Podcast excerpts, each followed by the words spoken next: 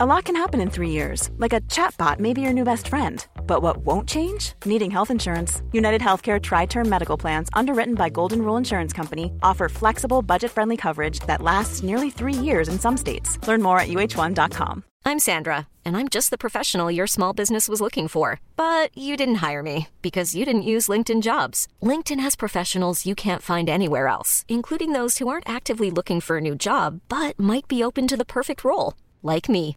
In a given month, over 70% of LinkedIn users don't visit other leading job sites. So if you're not looking on LinkedIn, you'll miss out on great candidates like Sandra. Start hiring professionals like a professional. Post your free job on linkedin.com/achieve today. Hey, it's Ryan Reynolds, and I'm here with Keith, co-star of my upcoming film, If, only in theaters May 17th. Do you want to tell people the big news? All right, I'll do it. Sign up now and you'll get unlimited for $15 a month in six months of Paramount Plus Essential Plan on us. Mintmobile.com slash switch. Upfront payment of $45 equivalent to $15 per month. Unlimited over 40 gigabytes per month. Face lower speeds. Videos at 480p. Active Mint customers by 531.24 get six months of Paramount Plus Essential Plan. Auto renews after six months. Offer ends May 31st, 2024. Separate Paramount Plus registration required. Terms and conditions apply if rated PG. ف سین الف دال داری الف با کار میکنی؟ نه دارم به جمع این حروف فکر می‌کنم فساد؟ آره فساد حالا مثلا به چیه فساد داری فکر می‌کنی؟ این که اگه خودم توی یه موقعیت چرب و چین قرار بگیرم و بتونم به اصطلاح ره صد ساله رو یه شبه طی کنم می‌تونم جلوی خودم رو بگیرم یا نه والا به نظرم آدم تا تو اون موقعیت قرار نگیره نمی‌تونه به این سوال جواب بده ولی شاید بشه به یه سوال دیگه جواب بدیم چه سوالی؟ اینکه اصلا چطور میشه با فساد جنگید؟ یا مثلا چی کار کنیم که فسادی به وجود نیاد که بخوایم باش بجنگیم؟ پیشنهاد خوبیه. اصلا بیا این اپیزود از اسکورج رو به فساد اختصاص بدیم. البته دقیق تر بگم تو این اپیزود می‌خوایم یکم راجع به فساد کنکاش کنیم و گپ بزنیم که بالاخره باید باش چی کار کنیم.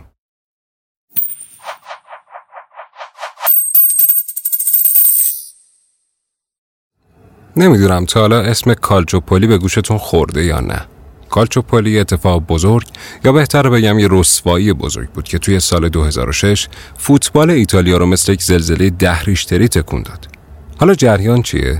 دادستان دادگاه ناپل بعد از کلی تحقیق و بررسی متوجه میشه یک سری اتفاقات عجیب توی فصل 2005-2006 لیگ ایتالیا داره اتفاق میفته. نتیجه تحقیقات توی ماه می منتشر شد و این رسوایی بزرگ به بار اومد که تیم های قدر قدرت ایتالیایی مثل یوونتوس، میلان، لاتزیو و فیورنتینا برای بازیاشون داورای مد نظر خودشون رو انتخاب می‌کردن.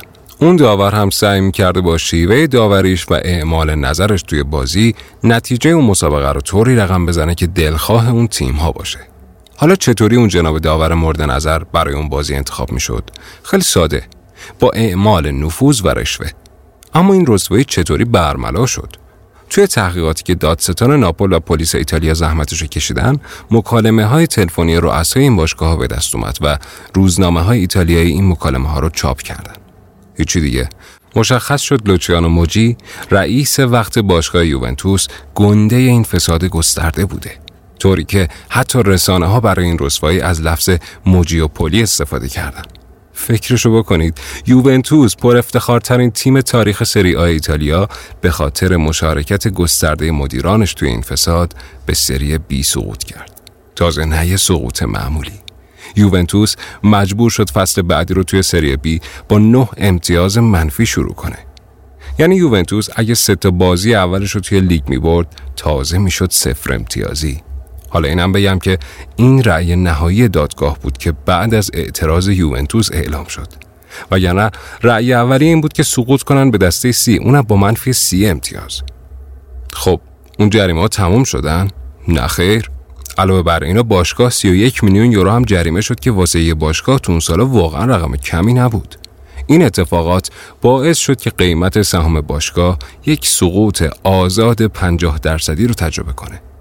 تیمای دیگه هم نقره شدن و گرچه مثل یوونتوس نرفتن دستای پایینتر ولی هم جریمه نقدی شدن و هم با امتیاز منفی لیگ بعدی رو شروع کردن. کار به جایی کشید که فرانکو کارارو رئیس فدراسیون فوتبال ایتالیا و تمام مدیران باشگاه یوونتوس مجبور به استعفا شدند و تمام کسانی که با این پرونده در ارتباط بودند علاوه بر جریمه نقدی یا افتادن زندان یا تا سالها از فعالیت های فوتبالی محروم شدند.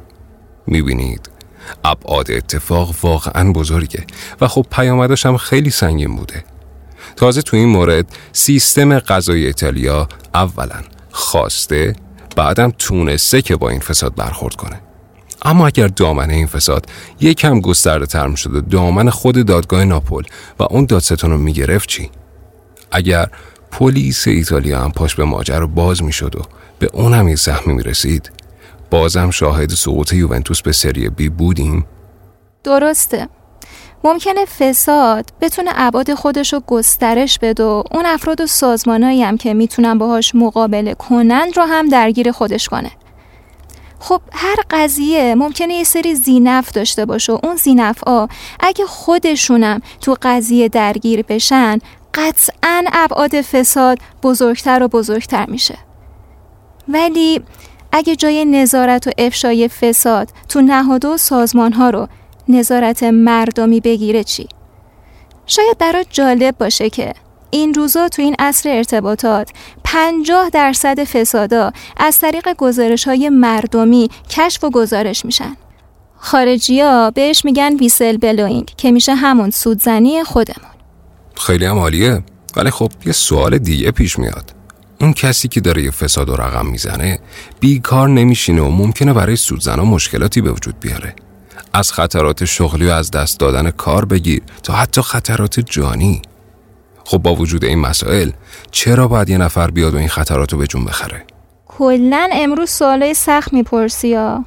قبول دارم. ولی برای اینم یه سازوکاری تعریف شده که دو تا دستبندی کلی داره. قوانین حمایتی و تشویقی از سودزنها قوانین حمایتی چیه؟ اینکه از کارمنده و کارگره سودزن مقابل کارفرماشون حمایت میشه که اخراجشون نکنن یا اقدامات تلافی جویانه علیهشون انجام ندن. سعی می‌کنن هویت سودزنها رو مخفی نگه دارن یا مواردی از این دست. از این ور قوانین تشویقی رو هم داریم. مثل چی؟ مثل پرداخت بخشی از منابع مالی بازگردونده شده توسط این گزارش به عنوان پاداش به اون سودزنی که گزارش رو ارائه کرده یا چیزایی شبیه به این. الان تو خیلی از کشورها این قوانین تصویب شدن و دارن اجرا میشن.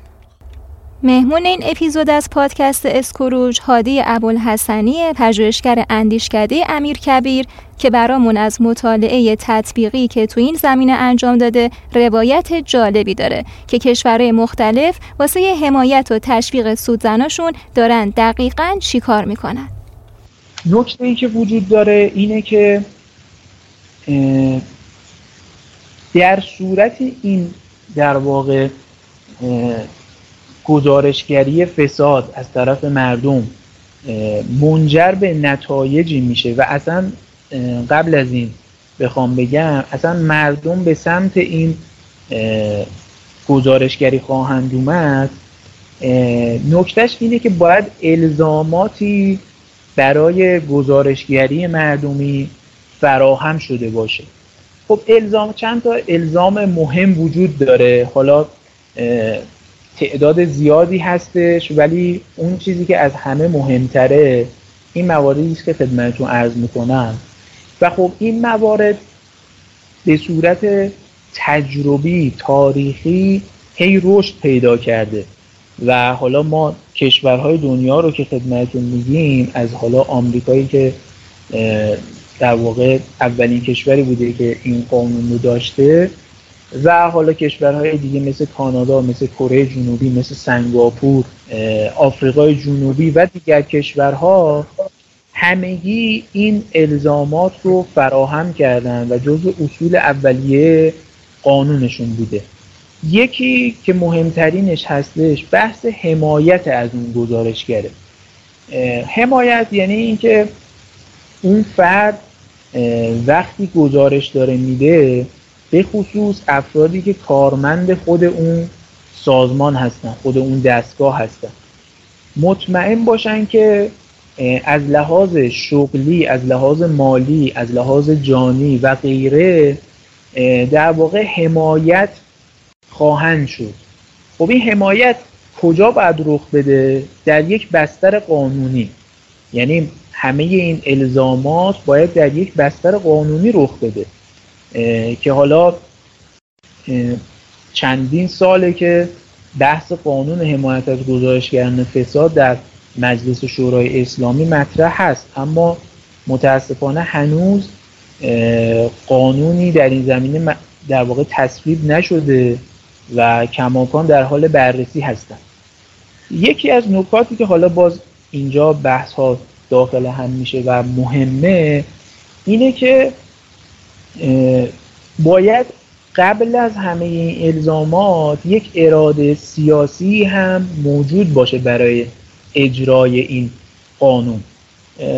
تا وقتی اراده سیاسی نباشد هر یک از این الزامات حمایت ها و موارد دیگر اجرایی نخواهند شد.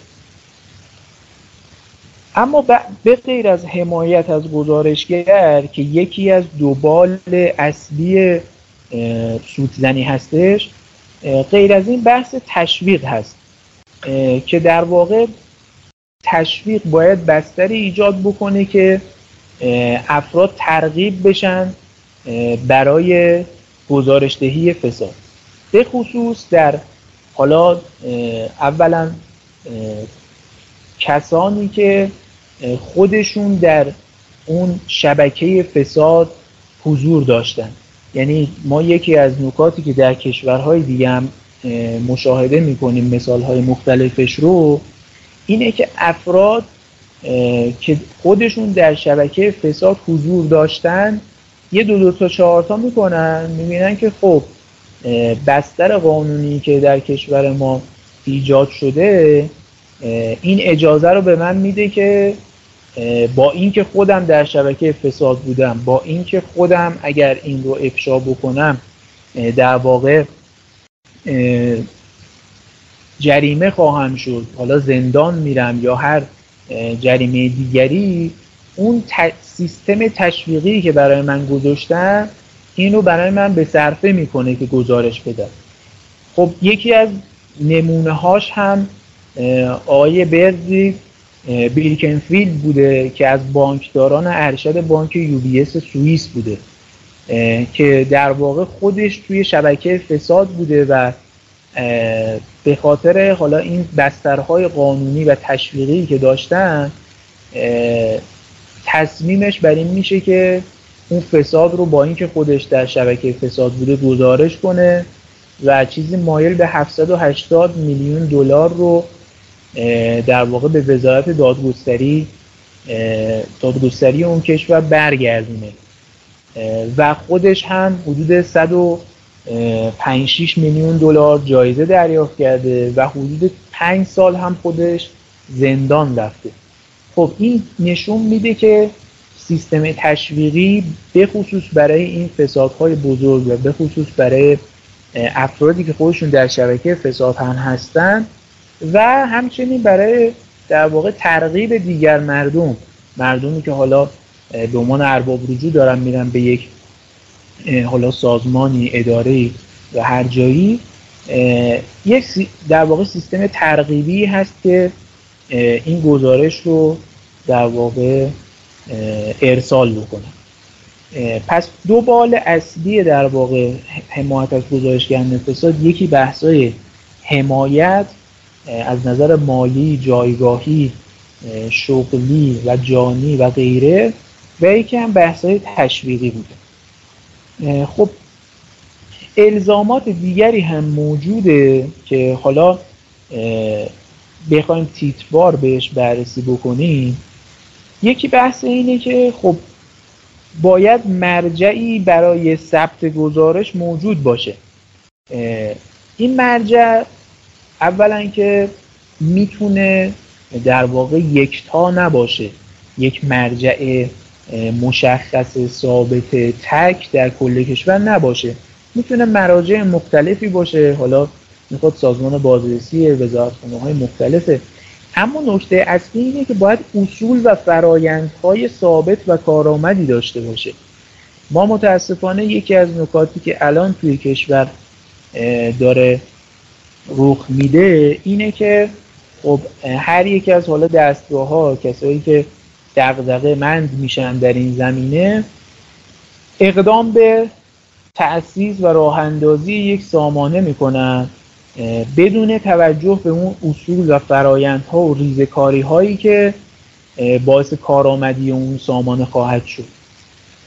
و خب این مشکلی که ایجاد می‌کنه اینه که مردم با یک امیدی با یک در واقع حس مسئولیت اجتماعی وارد سامانه میشن گزارش میدن ولی به نتیجه نخواهند رسید. حالا یا امکان پیگیری گزارش تو اون سامانه نیست یا حالا اصلا کسی پشت اون سامانه نیست برای پیگیریش و نکات دیگر و یا اصلا خود اون سامانه به فرض امکان بارگذاری گزارش به صورت ناشناس درش تعیین نشده.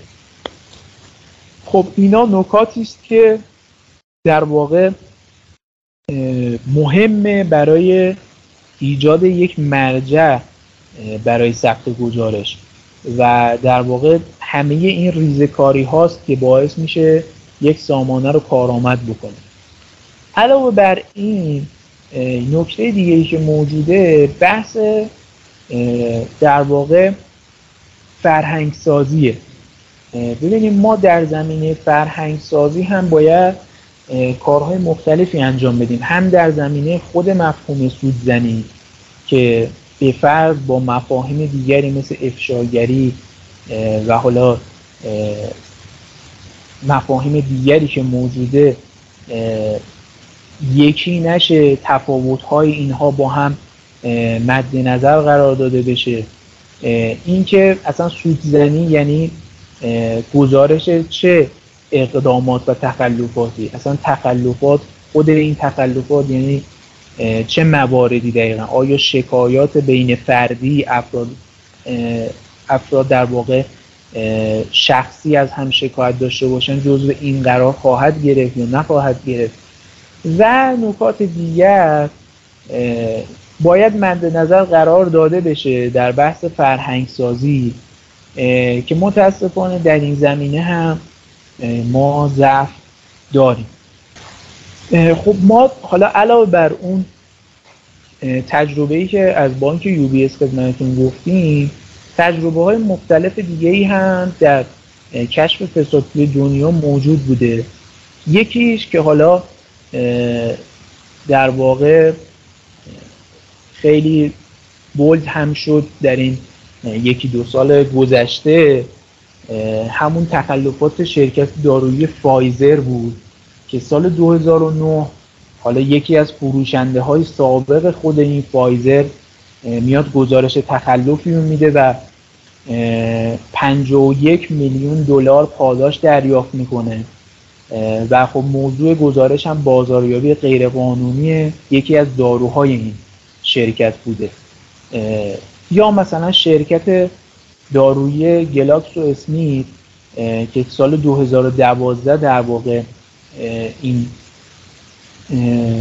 گزارش ثبت شده بوده و پیگیری شده بوده که مصرف نه قلم از محصولات دارویی خودش رو در واقع به صورت غیر قانونی مجوز گرفته بوده برای استفاده مردم.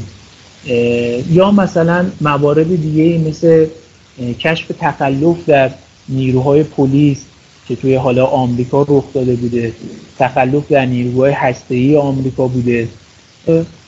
ما در کشور خودمون اولا که از لحاظ بسترهای قانونی ما دو ماده در قانون ارتقای سلامت اداری برای حمایت از در واقع گذاشت دهندگان فساد موجوده.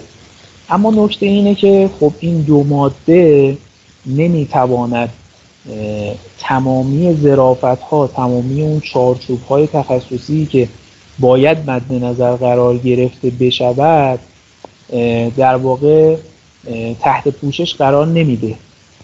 Eh, و Planning for your next trip? Elevate your travel style with Quince. Quince has all the jet-setting essentials you'll want for your next getaway, like European linen, premium luggage options, buttery soft Italian leather bags, and so much more. And it's all priced at 50 to 80% less than similar brands. Plus, Quince only works with factories that use safe and ethical manufacturing practices. Pack your bags with high-quality essentials you'll be wearing for vacations to come with Quince. Go to quince.com slash trip for free shipping and 365-day returns. Ever catch yourself eating the same flavorless dinner three days in a row? Dreaming of something better? Well, HelloFresh is your guilt-free dream come true, baby. It's me, Kiki Palmer. Let's wake up those taste buds with hot, juicy pecan-crusted chicken or garlic butter shrimp scampi. Mm. Hello Fresh. Stop dreaming of all the delicious possibilities and dig in at HelloFresh.com. Let's get this dinner party started.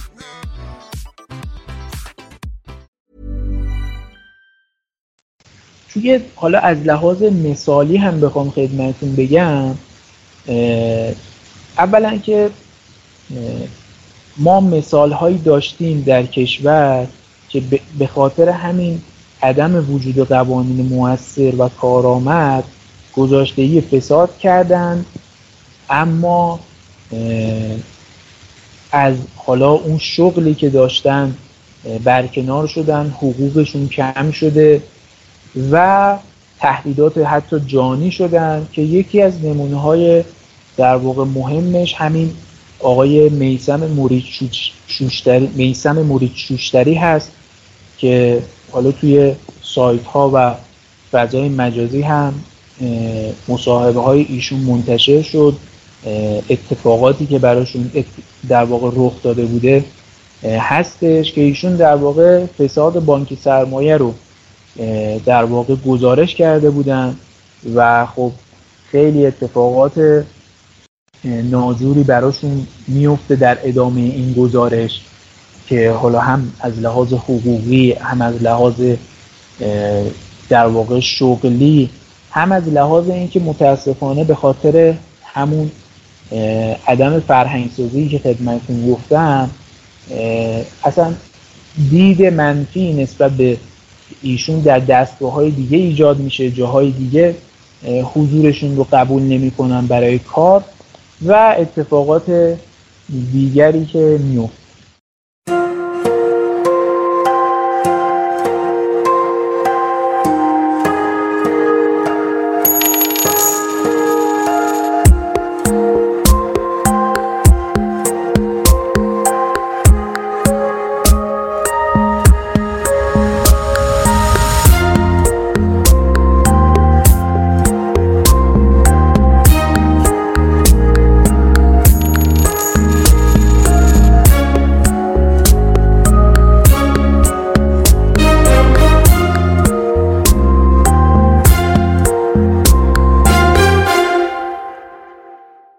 پس به نظر می‌رسه که اگر کشورها بخوان از ظرفیت گزارش های مردمی یا همون سودزنی استفاده بکنن یک سری الزامات این وسط وجود داره.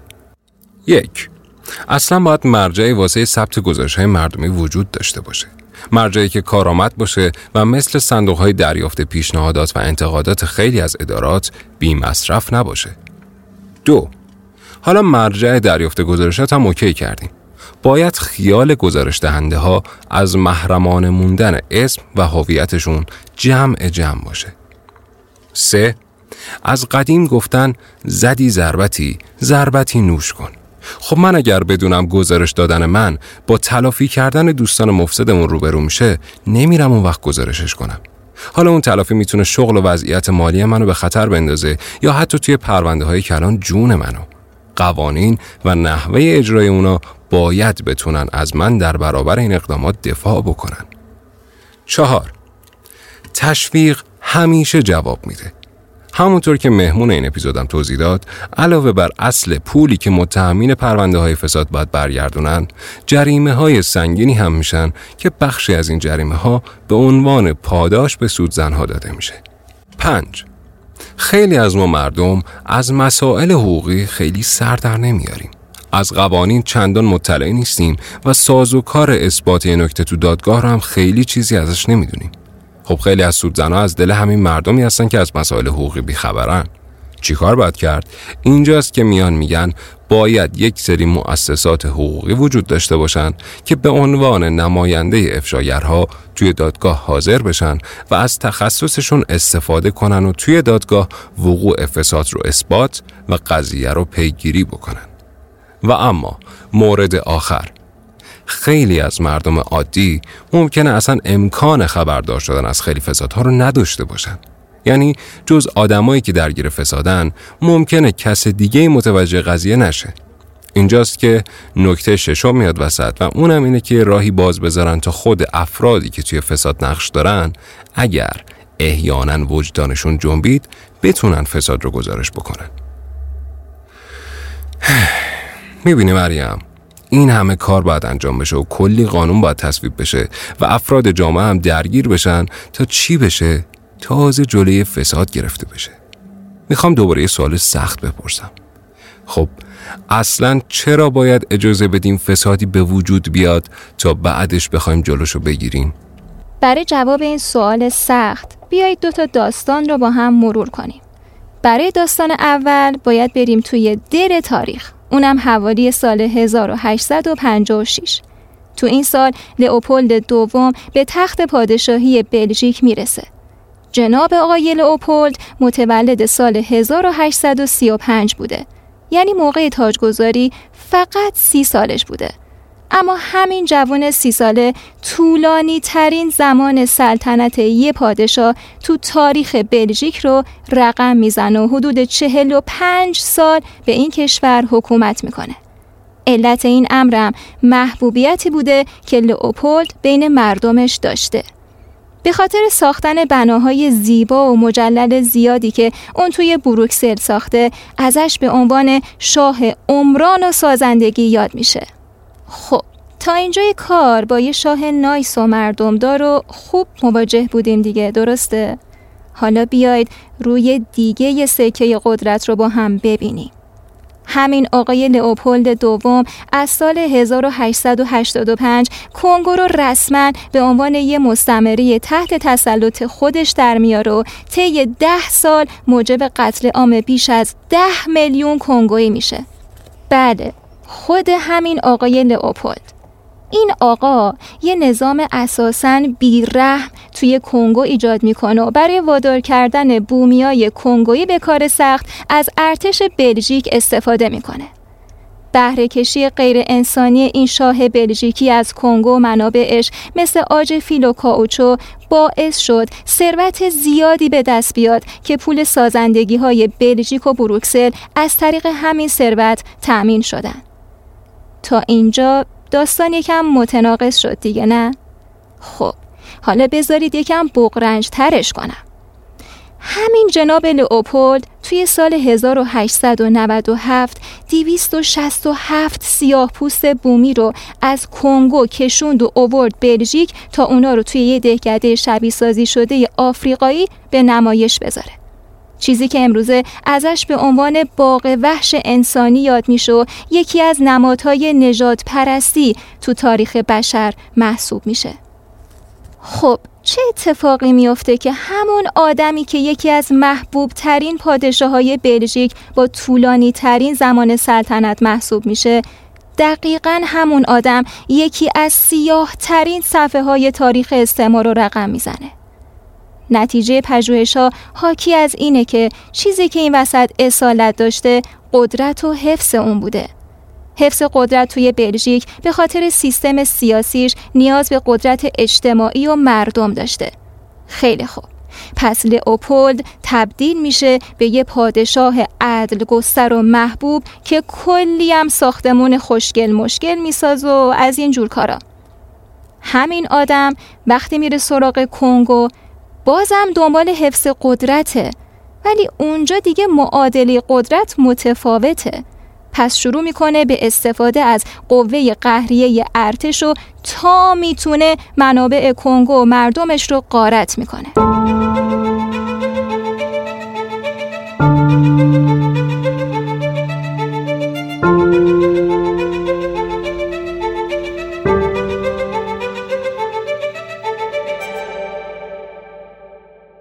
حالا بریم سراغ داستان دوم.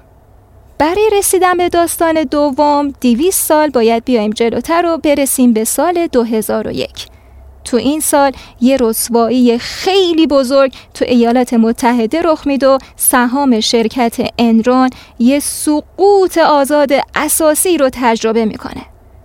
نتیجه چی میشه؟ اینکه میلیون ها سهامدار به خاک سیاه میشینن. اما این اتفاق چطوری رقم می‌خوره؟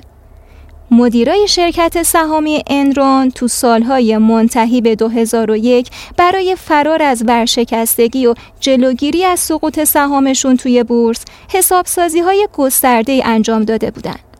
یعنی چی؟ یعنی با وجود اینکه شرکتشون اوضاع داغونی داشت و ارزش سهامش مدام در حال کاهش قیمت بوده ولی مدیرا با حسابسازی ها و ارائه گزارش های جلی اوضاع احوال شرکت رو روبرا نشون می‌دادن تا ملت نترسن و سهامشون رو نفروشن و ارزش سهام ثابت یا حتی رو به رشد بمونه ولی دیگه ادامه این روند براشون بیشتر از این ممکن نبود و مدیرای شرکت سهام خودشونو توی اوج میفروشن و بعد شرکت که دیگه ارزشی نداشته سهامش با مغز میاد پایین و میلیون ها نفر بدبخت میشن از این اتفاق به عنوان بزرگترین کلاهبرداری تاریخ آمریکا یاد میشه. خب بعد از این اتفاق کنگره یا دولت آمریکا کاری نکردن؟ چرا اتفاقا کنگره آمریکا برای مقابله با اتفاقای مشابه این یه مجموعه قوانینی رو تدوین کرده به اسم ساربنز آکسلی که توی سال 2002 تصویب شد و دولت آمریکا هم به دقت و با سختگیری اونو اجرا کرد. جدا؟ ولی جالبه. من چند وقت پیش یه مقاله میخوندم که اتفاقا اومده بود و نمودار فسادهای اتفاق افتاده تو آمریکا رو بررسی کرده بود. از سال اگر اشتباه نکنم 2002 به بعد یکم روند کاهشی بوده ولی دوباره روند افزایشی شده و توی سال 2007 و همزمان با شروع بحران اقتصادی توی آمریکا دوباره به اوج خودش رسیده. معلوم میشه که این قانون نتونسته ریشه رو بسوزونه. درست میگم؟ دقیقا نکته همینه. توی بررسی های انجام شده معلوم میشه که این مجموعه قوانین فقط روی شفاف سازی تمرکز کردن و نتونستن ریشه های رقم خوردن فساد رو بخوش کنن. این چند روز داشتم یه کتابی رو میخوندم به اسم پیشبینی های سیاسی اثر بروس بوئنو.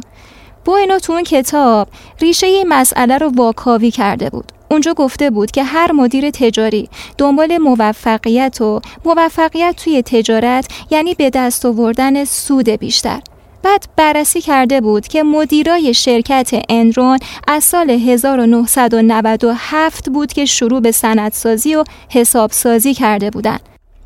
یعنی چهار سال قبل از رسوایی روند نزولی شرکت شروع شده بوده. ولی خب پس چرا همون موقع نفروختن و نرفتن؟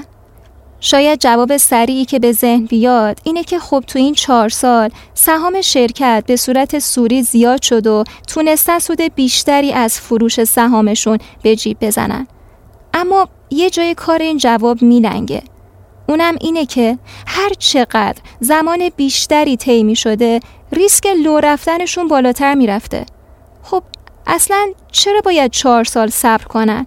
با این کار مدام داشتن به لو رفتنشون نزدیکتر می شدن. بررسی کتاب نشون میده که اتفاقا مدیرا سعی در حفظ شرکت داشتن درسته که حسابسازی و گزارش های جری را روش غلطیه ولی برای اون مدیرا هدف وسیله رو توجیه کرده چرا که در اصل اگه شرکت نجات پیدا می کرد و مدیریت اونا به جای چهار سال ده یا پونزده سال طول می کشید سود خیلی بیشتری گیرشون می اومد. اما وقتی بعد از چهار سال دست و پا زدن دیدن هیچ کاری نمیشه کرد. در اوج نامردی سهام خودشون رو فروختن و سهام شرکت بعدش سقوط بدی رو تجربه کرد. حالا اینجا شاید ربط داستان اول و دوم مشخص بشه. چه مدیرای شرکت انرون و چه شاه لئوپولد دوم هر دوتاشون یه هدف داشتن. اونم حفظ موقعیتشون بوده. شاید بیراه نباشه که بگیم دنیای تجارت و دنیای سیاست از این جهت شبیه به همن هر دوتاشونم راه های تاریک و کثیفی رو برای بقا انتخاب کردند. اشتباه قانونی که کنگره آمریکا تصویب کرد این بود که متوجه همین منشأ نشد و راه حل رو یه جای دیگه ای دنبال کرد که البته بیفایده هم نبود ولی خب مشکل رو هم حل نکرد. در اصل با بررسی دقیق تر پرونده انرون به این نتیجه می رسیم که می‌شد خیلی راحتتر و زودتر متوجه وقوع فساد شد. چطوری؟ از سال 1997 با اینکه روند قیمت سهام شرکت رو به رشد بوده اما به خاطر وضعیت واقعی شرکت که اصلا خوب نبوده هم حقوق و دستمزد مدیرای شرکت رو به کاهش بوده و هم سود پرداختی به سهامدارا اما چرا کسی شک نمی کرده؟ چون همه از روند افزایشی قیمت سهام شرکت که بر اساس حبابی به اسم گزارش های غیر واقعی بوده رضایت خیلی زیادی داشتن و کیفم می‌کردن یعنی اگه یه قانونی تصویب می‌شد که مثلا یه شرکتی با وجود رشد قیمت سهام ولی سود پرداختی و حقوق مدیراش رو به کاهش باشه مورد بررسی دقیق قرار بگیره میشه از خیلی فساد و مشکلات فراوونش برای مردم جلوگیری کرد.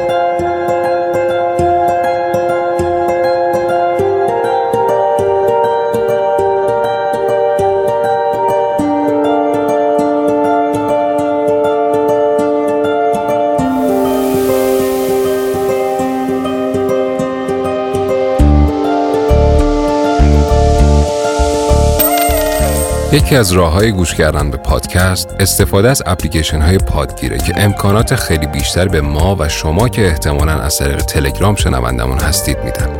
اپلیکیشن پیشنهادی اسکروج به شما شنونده های عزیزمون کست باکسه. اگر از تلگرام به ما گوش می‌دید کست باکس رو دانلود کنید و اسکروج رو از اونجا شنوا باشید. اینطوری نه تنها به پادکست های دیگه دسترسی پیدا می‌کنید بلکه به ما هم کمک می‌کنید تا آمار دقیق تری از شنونده هامون داشته باشیم و بتونیم محتوای بهتری بهتون ارائه بدیم. اگه این قسمت رو دوست داشتید ممنون میشیم. اونو با دوستاتونم به اشتراک بذارید. محتواهای تصویری زیادی هم تو کانال یوتیوب اسکروج وجود داره که با یه زبون ساده و خودمونی تولید شده. انواع آموزش های اقتصادی و داستان های مختلف که فکر کنم خوشتون بیاد. کافیه تو یوتیوب اسکروج پادکست رو سرچ کنید و اونو subscribe کنید. البته که اسکروج توی همه شبکه های اجتماعی دیگه هم در دسترسه از جمله اینستاگرام، توییتر و تلگرام.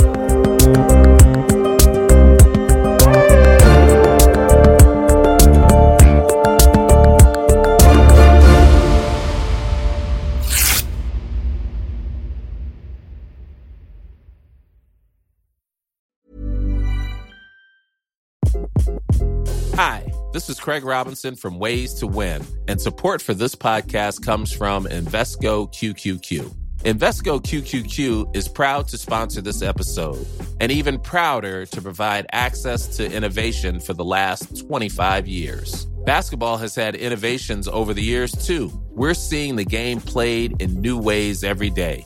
Learn more at Invesco.com slash QQQ. Let's rethink possibility. Invesco Distributors, Inc. Ever catch yourself eating the same flavorless dinner three days in a row? Dreaming of something better? Well, HelloFresh is your guilt-free dream come true, baby. It's me, Kiki Palmer. Let's wake up those taste buds with hot, juicy pecan-crusted chicken or garlic butter shrimp scampi. Mm. Hello Fresh. Stop dreaming of all the delicious possibilities and dig in at HelloFresh.com. Let's get this dinner party started.